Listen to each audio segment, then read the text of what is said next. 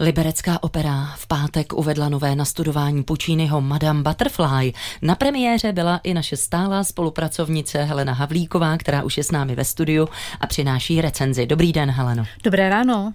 Jak vůbec zapadá Pucciniho Butterfly do repertoáru Liberecké opery? Po té předchozí premiéře divácky přece jen náročnějších dialogů karmelitek Francise Pulenka v Liberci vsadili volbou Butterfly prostě na jistotu. Vždyť tahle Pucciniho opera je titul, který se setrvale drží v top desítce těch po světě nejhranějších. E, díky emocemi nabité hudbě a tomu dojemnému příběhu japonské dívky Chocho-san, jejíž lásku a oddanost zradí důstojník amerického námořnictva Pinkerton. Třeba jen v našich divadlech se během posledních 20 let objevila, objevilo nové nastudování Butterfly 12krát. U takhle známého titulu je potom klíčovou otázkou interpretace jak k opeře, která přeci jenom je navázaná na historické reálie Japonska a japonsko-amerických vztahů na počátku 20. století, jak k ní přistoupit. A nakolik má divadlo vhodné interprety především pro ty tři hlavní role. Sopranistku pro Chochosan, tenoristu pro Pinkertona a baritonistu pro amerického konzula v Nagasaki Sharplese, ale i mezzosopranistku pro služku Chochosan Suzuki. No, zkuste na to, Heleno, rovnou odpovědět, jestli můžu prosit. tak mám-li hned na začátku schrnout, italský dirigent Paolo Gatto dával tak hodně naplno průchoté expresivitě Pučinyho hudby. Výtvarné pojetí vycházelo z principu japonského umění papírových skládanek origami, a v jeho rámci se vlastně držela režisérka Kateřina Dušková spíše vztahů než té historické věrnosti. No a obsazení takto odpovídalo možnostem libereckého divadla s pomocí hostů. A jak to tedy bylo s hudebním pojetím Paola Gata, když to trošku rozvedete? Tak Paolo Gatto je velmi zkušený dirigent. Od roku 95 15 let spolu vytvářel hudební podobu operních inscenací hlavně v Ostravě. Teď působí na Ostravské univerzitě.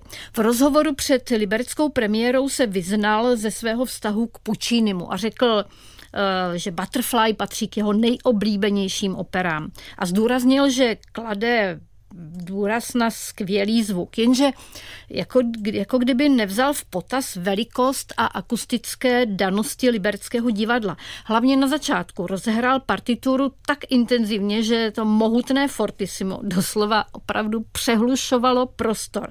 A to i v té intimní noční milostné scéně po svatbě Čočosan a Pinkertona. V průběhu večera, hlavně pak tedy v tom druhém jednání, v němž Čočosan čeká na svého amerického manžela, došlo už na propracovanější dynamiku. A v ní bylo zřejmé, že orchestr, liberecký orchestr hraje pod vedením Paola Gata opravdu velmi, velmi soustředěně. A jak si s takovou dynamikou poradili solisté? Hmm, je možné, že ta předimenzovaná dynamika mohla vycházet i z pěveckého stylu Paola Lardizzona eh, své výkony, včetně tedy libereckého Pinkertona, on staví na síle svého tenoru. S nímž sice vystěhuje tu povýšeneckou nadřazenost amerického námořního důstojníka vůči Japoncům, ale ale z Pucciniho hudby je zřejmé, že Pinkerton přece jen propadá kouzlu něžně oddané Butterfly.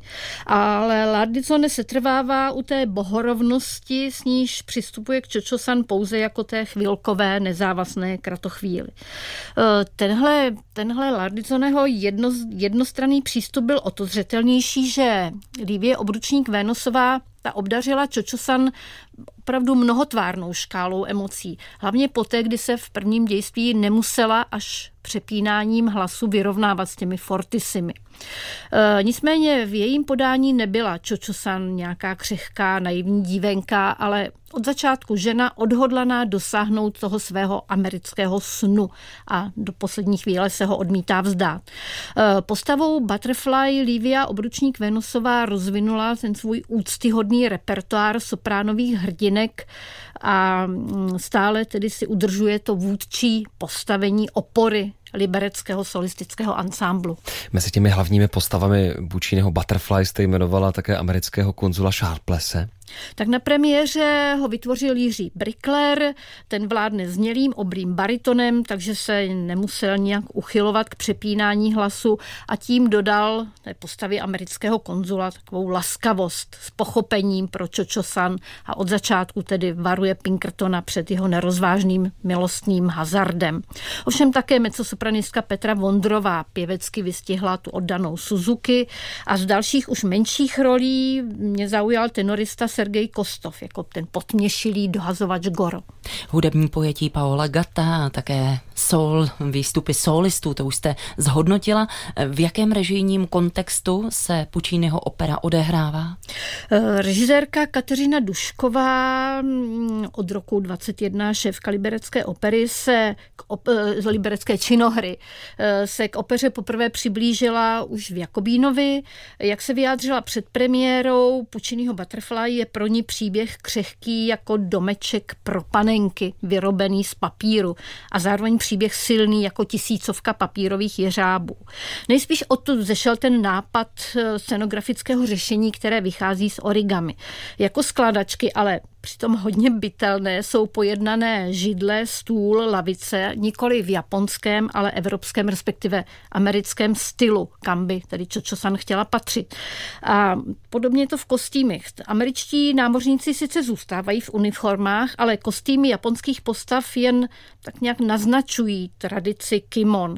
Čočosan má takové dlouhé, splývavé, šedé, bílé a nakonec černé šaty s až pro můj vkus příliš odvážně odhaleným vrškem jazykem. E, tohle ze všeobecnění sice otevřelo režisérce cestu k důrazu na rozkrývání spíš těch mezilidských vztahů, než ten japonský kolorit, ale mm, to využití tanečních dublů Čočosan a Pinkertona, to si myslím, že byla spíš taková režijní hmm. berlička, nížkově efektní, ale vymykala se tomu námětu říká operní kritička Helena Havlíková, která zhodnotila libereckou premiéru Pučíneho Madame Butterfly. Děkujeme za recenzi, krásný den.